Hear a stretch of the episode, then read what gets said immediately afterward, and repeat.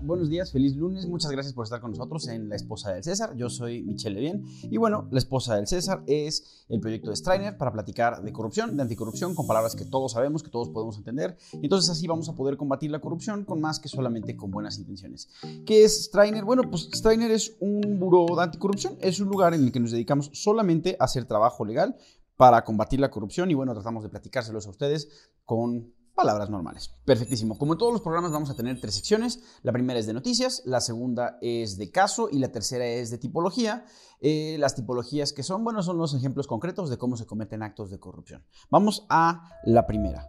La primera trata sobre las nuevas sanciones que el gobierno de Estados Unidos impuso a distintas personas relacionadas con Venezuela y con el gobierno de Venezuela. Sanciones, eh, no, no me refiero a castigos apenas, me refiero a lo que formalmente se conoce como sanciones en comercio internacional, que es limitar la habilidad de estas personas de hacer negocios con Estados Unidos y en ciertos casos impedirles la entrada a algunos países. Ok, ¿qué es lo que sucedió? Bueno, pues el gobierno de Estados Unidos sancionó a varias personas que están relacionadas con el régimen de Maduro. ¿Por qué? Por presuntos actos de corrupción, pero no, es tan simple.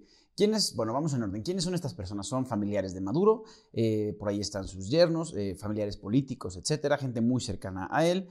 Eh, algunos servidores públicos, pero de forma más notoria, empresarios y un empresario colombiano que, bueno, pues se ha, hecho mucho dinero con el gobierno de Maduro. Este empresario se llama Alex Saab. Ok, ¿qué es lo que están haciendo o, por qué se dieron las sanciones? Porque se generó una estratagema, una estructura que llaman oro por comida. No sé si les suena o eso les recuerda un poquitín a lo que ya platicamos aquí en petróleo por comida, en el caso de, petróleo por comida de las Naciones Unidas. Eh, bueno, pues aquí es una situación muy similar. ¿Qué es lo que sucedió? El, Bolívar, todos sabemos, tenemos noticias o tenemos una idea de cómo está la situación económica en Venezuela. Es una cosa muy complicada y, y desafortunada, muy desafortunada, muy, muy triste. Ok. El Bolívar venezolano perdió fuerza ante otras monedas. ¿Qué quiere decir? Que con, cada vez era se necesitaban más bolívares para comprar otras monedas como dólares, pesos, yenes, etc. Entonces, el gobierno de Venezuela para hacer negocios con otros países, pues no tenía cómo negociar más que con otros bienes de cambio que no fueran su propia moneda y bueno, pues se dedican entre otras cosas en Venezuela a la extracción del oro, a la minería, a la extracción del oro. Entonces, Venezuela extrae oro en crudo y lo, exporta a Suiza o lo estuvo exportando a Suiza para procesarlo, eh, refinarlo, etc. Y entonces, bueno, pues ya tener el metal eh, procesado para, su venta. Y entonces a partir de que empiezan a hacer negocios con Saab, dejan de enviarlo a Suiza para procesarse y lo empiezan a enviar a Turquía. ¿Por qué? Porque ahí eh, está mejor establecida la estructura de negocios de Saab. La, eh, Saab, a través de sus distintas empresas, establece otras empresas, empresas, lo que llamamos empresas fantasma o empresas de papel, en distintos lugares, en Hong Kong, en Emiratos Árabes Unidos, en Turquía, en México, en Panamá y en Delaware, en Delaware dentro de Estados Unidos. ¿Por qué? Porque es muy fácil, porque se puede hacer a través de Internet. ustedes, nosotros, cualquier persona con una tarjeta de crédito puede constituir una empresa en Delaware y bueno, utilizan estas estructuras que son personas morales, son empresas, como les comentaba, de papel, para eh, generar esquemas de soborno y a través de estos esquemas de soborno, eh, bueno, pagan sobornos a personas de el régimen de Maduro y reciben contratos por adjudicación directa. Adjudicación directa es la forma, normalmente los contratos de gobierno se hace un concurso, se presentan distintas empresas al concurso y la que sea más capaz o que tenga mejores, eh, que tenga una mejor oferta es a la que se le da el contrato. En este caso no, adjudicación directa es el funcionario decide eh, tal persona se le va a contratar. En este caso la decisión era para Saab a cambio de los sobornos. Y, lo que hacía Saab a través de sus empresas era comprar comida Em, comprar de distintos países eh, comida y, bueno, cuestiones de canasta básica, de, sustento básico para Venezuela, que están teniendo un problema de crisis de hambre muy, muy grave, armaban eh, despensas, armaban paquetes con pues, distintos productos, los vendían al gobierno venezolano en un sobrecoste, a veces el sobrecoste era de más del 100%, del, del 100% es decir, al doble del valor, y el gobierno venezolano a su vez utilizaba esta, esta comida no la, no la distribuía eh, entre el pueblo de forma indistinta, sino que la utilizaba como un instrumento político. A veces la, distribuía, a veces la vendía, pero siempre con tintes políticos. ¿Qué significa esto? No, le limitaba el acceso a comida a personas que, que estaban en la oposición y le permitía acceso a, más cantidades de comida o daba acceso más fácil a personas que, que, eran sus simpatizantes. ¿Para qué? Para utilizar la comida como un instrumento político. Esto, como está establecido en muchas convenciones, entre ellas las de Ginebra, es una violación a los derechos humanos. Y si se acuerdan, ya hemos platicado acerca de lo que es la corrupción mayor o la gran corrupción.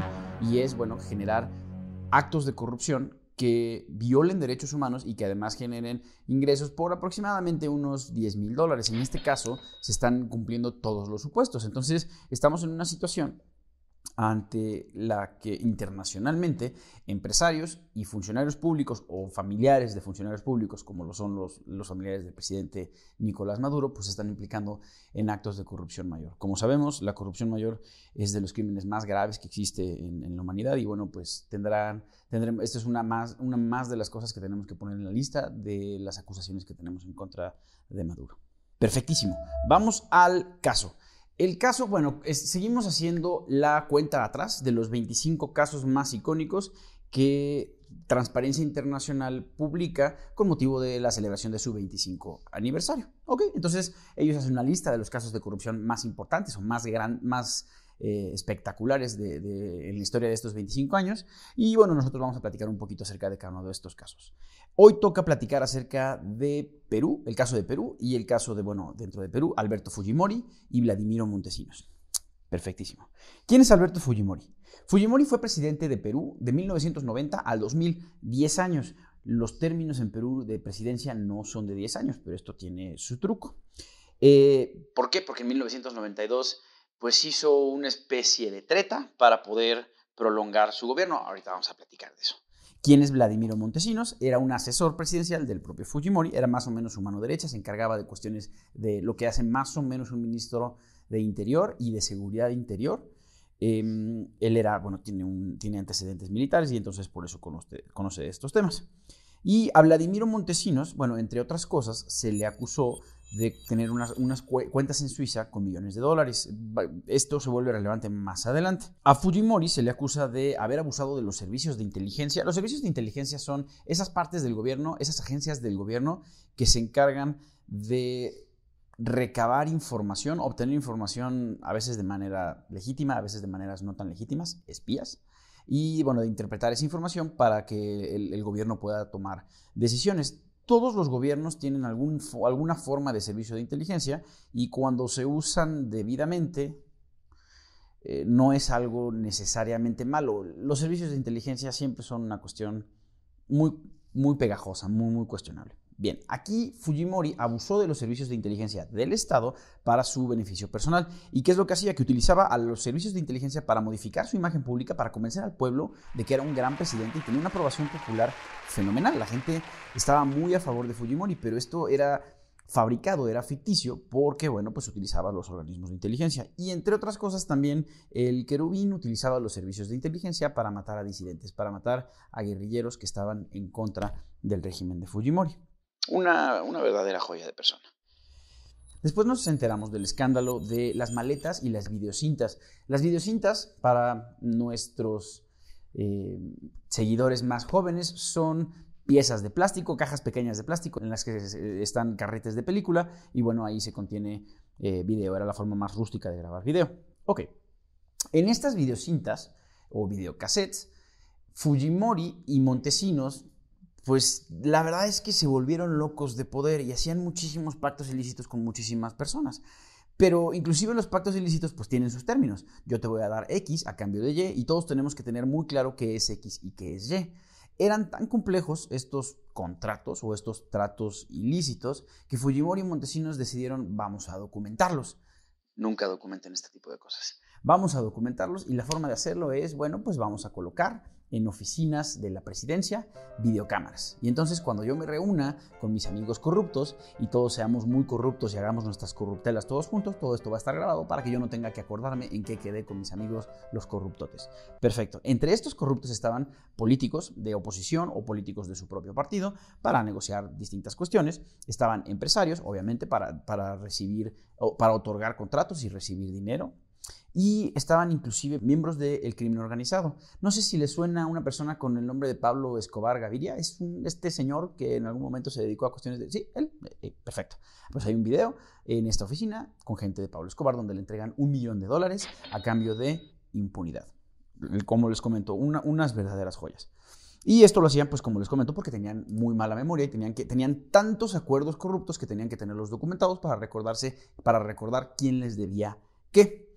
Cuando se descubre todo esto, la persona responsable se encuentra, lo que relata es que se encuentra más o menos alrededor de 20 maletas de, bueno, él me dice las maletas de, la marca Samsonite, maletas de este tamaño aproximadamente, llenas de videocintas y cada videocinta es un contrato corrupto. Entonces eran esquemas y estructuras gigantescas, tan grandes que cuando esto estalla se van a la cárcel arriba de 2.500 servidores públicos. Un escándalo de corrupción monumental. ¿Quién se encarga de deshacer esto? El doctor José Ugas. El doctor José Ugas, entre otras cosas que tiene eh, bajo su cinturón, fue director de Transparencia Internacional por varios años y lo que le valió esa designación es uno de los, eh, en, el mundo de, de, anticorrupción, o tal vez al menos solo para nosotros, es un superhéroe. Este señor logró meter a la cárcel a un presidente y ese presidente fue Alberto Fujimori. El propio Fujimori lo llama, bueno, perdón, vamos de regreso. José Ugas es un abogado peruano que siempre se dedicó en general al derecho penal. Eh, era, de tal, era tal su prestigio que Fujimori lo llama cuando, cuando sale a la luz un el escándalo de Montesinos y sus cuentas en Suiza, Fujimori llama al doctor Ugas para designarlo como procurador ad hoc. ¿Qué es ser procurador ad hoc? Bueno, pues un procurador hace las funciones de fiscal, eh, el fiscal es el abogado del Estado que lleva a juicio a los delincuentes. Y en este caso, pues era un juicio que no era tan grande y la naturaleza del juicio era tan compleja que se necesitaba ser una figura nueva solamente para este caso, solamente para este lugar, y eso es lo que significa ad hoc en el lugar. Bien, cuando lo nombran como procurador ad hoc, el doctor Ugas se voltea con el presidente Fujimori y le exige garantías. Le pide garantías de poder actuar con independencia. Yo tuve el gusto de platicar con el doctor Ugas y como él lo platica es que se acerca con el presidente Fujimori y le dice, sí, yo lo voy a hacer con mucho gusto, pero necesito que me garantice que voy a poder, a poder operar, caiga quien caiga. Y bueno, así se llama el libro del doctor Ugas, caiga quien caiga. Fujimori acepta, pero no sabe qué es lo que va a pasar, porque bueno, pues el poder eh, corrompe y, nos hace sentir que somos más poderosos de lo que somos. Yo pienso que Fujimori pensó que nunca lo iban a alcanzar y eso no fue lo que sucedió. Al hacer las indagaciones del caso de Montesinos, naturalmente estaba tan inmiscuido con el propio Fujimori que pues, las investigaciones dan indicios hacia Fujimori y empiezan a, revelarse actividades ilícitas del presidente. Y el doctor Ugas, siendo una persona capaz, eh, profesional e íntegra, pues no tiene más que investigar estas causas. Cuando todo esto estalla y se enteran de los sobornos, de los pactos ilícitos, del abuso de las fuerzas de inteligencia, Fujimori huye a Japón. El propio presidente se da cuenta de que esto se vuelve insostenible, toma un avión y se escapa a Japón. ¿Por qué a Japón? Porque Fujimori tiene también la nacionalidad japonesa. Y renuncia, esto es famosísimo o, o muy infame, renuncia a través de un fax. Igual para nuestros espectadores más jóvenes, el fax es un medio de comunicación. Es algo así como el abuelito del correo electrónico. a través del teléfono mandamos documentos. Pues Fujimori firma una carta que la pueden encontrar en internet en la que dice, bueno, renuncio a mi cargo a través de fax y de forma muy, muy seria y profesional entrega su renuncia. ¿Por qué? Por miedo. Después de las distintas investigaciones que realiza el equipo del doctor Ugas eh, y ya distintas eh, fuerzas policíacas eh, y, fiscalías de Perú, se dan cuenta, el, perdón, el Congreso resuelve destituir a Fujimori. ¿Qué es destituir? Quitarlo de la presidencia, de despedirlo. Y lo destituyen por lo que llaman incapacidad moral. este término es bien interesante. Incapacidad moral, cuando hablamos de incapacidad en cuestiones de derechos, que queremos decir que esta persona no tiene acceso a las herramientas que se necesitan para lograr algo. Entonces el Congreso resuelve que Fujimori, su expresidente, no tiene acceso a las herramientas que se necesita para tener valores morales. Es una persona completamente inescrupulosa y por ello no puede ser presidente. Fujimori, acá, obviamente ya, ya habiendo huido, decide autoexiliarse, es una forma bonita de decir que estaba escapando de la justicia, y se sale del país, se queda fuera de Perú, pero en 2005 comete el grave error de viajar a Chile y en ese viaje de vacaciones lo detienen las autoridades chilenas. Estuvo arrestado en Chile cierto tiempo, aproximadamente dos años. En 2007 se ordena la extradición hacia Perú y se queda detenido. Y en 2009 le imponen poco más de 30 años de cárcel por distintos delitos, cuestiones de violencia, de homicidio, de violaciones de derechos humanos y específicamente corrupción, peculado, que es robarse el dinero del gobierno. Es un caso espectacular y ya después En la aplicación de la condena las cosas han cambiado porque es una persona muy mayor, etcétera, pero lo, de lo más interesante de este caso es que es un jefe de Estado de, y en, los tiempos contemporáneos, en la era moderna, un jefe de Estado que se va a la cárcel eh, por, dos, por dos cuestiones importantísimas, por actos de corrupción corroborados y por un fiscal que él mismo designó. Es un ejemplo muy claro de cómo el profesionalismo y las instituciones democráticas pueden tener resultados positivos. Otro ejemplo de esto, lo hemos platicado varias veces, es Brasil, pero bueno, ya nos tocará llegar a Brasil cuando lleguemos a esto. De eso se trató el caso de hoy. Muchas gracias. Perfecto. Vamos a la tipología. Como ya saben, una tipología es un modelo, una... Eh, ay, un ejemplo concreto de la forma en la que algo se realiza. Entonces las tipologías de corrupción, bueno, pues son la forma en la que se cometen actos de corrupción, es decir, aquí les enseñamos cómo pagar sobornos. Muy bien. La tipología de hoy es la de contratos duplicados, que nos llega de cortesía, bueno, de un familiar que está entendido en estas cosas y trabajó en el sector público. No vamos a decir su nombre, sería de mal gusto. Pero bueno, ¿cómo funciona? Tenemos una dependencia pública, una organización del gobierno, y esa dependencia pública contrata personal, necesita personal para realizar lo que realiza, pero vamos a pensar que necesita X número de personas, 100 personas. Bueno, pues solamente eh, recibe a las 100 personas y pone a trabajar a las 100 personas, pero solo le da contratos formales, documentados y con las prestaciones adecuadas, seguridad social, etcétera, a una fracción, vamos a pensar 70 personas, cierto porcentaje. Las otras personas no tienen un contrato. Y a los que sí tienen contrato, los directivos de la dependencia pública les explican, si tú quieres trabajar aquí, te vamos a poner un sueldo formalmente en papel, te vamos a dar un sueldo de X, pero en realidad tú vas a recibir un sueldo de X menos Y. Y esa diferencia se la vas a entregar a esta persona. ¿Para qué?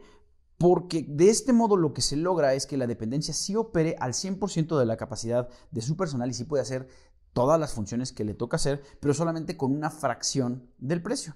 Eh, básicamente está, está obteniendo más empleados por el precio de menos. Y esta diferencia en el dinero, ¿qué es lo que pasa? Bueno, pues el funcionario público que está a cargo de la dependencia, los directivos de la dependencia, tienen dos opciones. Se lo pueden llevar a la bolsa a través de, pues, se lo roban a través del delito que llamamos peculado, o también se lo roban, pero lo pueden destinar, como más comúnmente suele suceder, a propósitos políticos, campañas políticas, para lograr que su partido siga siendo el partido del poder. Y bueno, pues esto fue la tipología de hoy. Los vamos a dejar. Muchas gracias por haber estado con nosotros, pero los dejamos, como siempre, diciéndoles, por favor, los actos de corrupción se tienen que denunciar. Hay que alzar la voz, pero siempre con mucho cuidado. Si no estás seguro de que lo que estás viendo es corrupción, o si no estás completamente convencido de que tu seguridad personal está garantizada, de que no estás en peligro, no hagas nada, acércate a alguien que te pueda ayudar. Nos puedes escribir a info.strainer.mx o puedes visitar la página strainer.mx y vas a encontrar instrucciones detalladas para hacer una denuncia completamente anónima a través de la red oscura, que es completamente segura, para que tu seguridad esté garantizada, pero por favor siempre cuídense mucho. Muchas gracias por estar con nosotros. Esto es la esposa del César. Yo soy Michelle Levien y que tengan feliz lunes.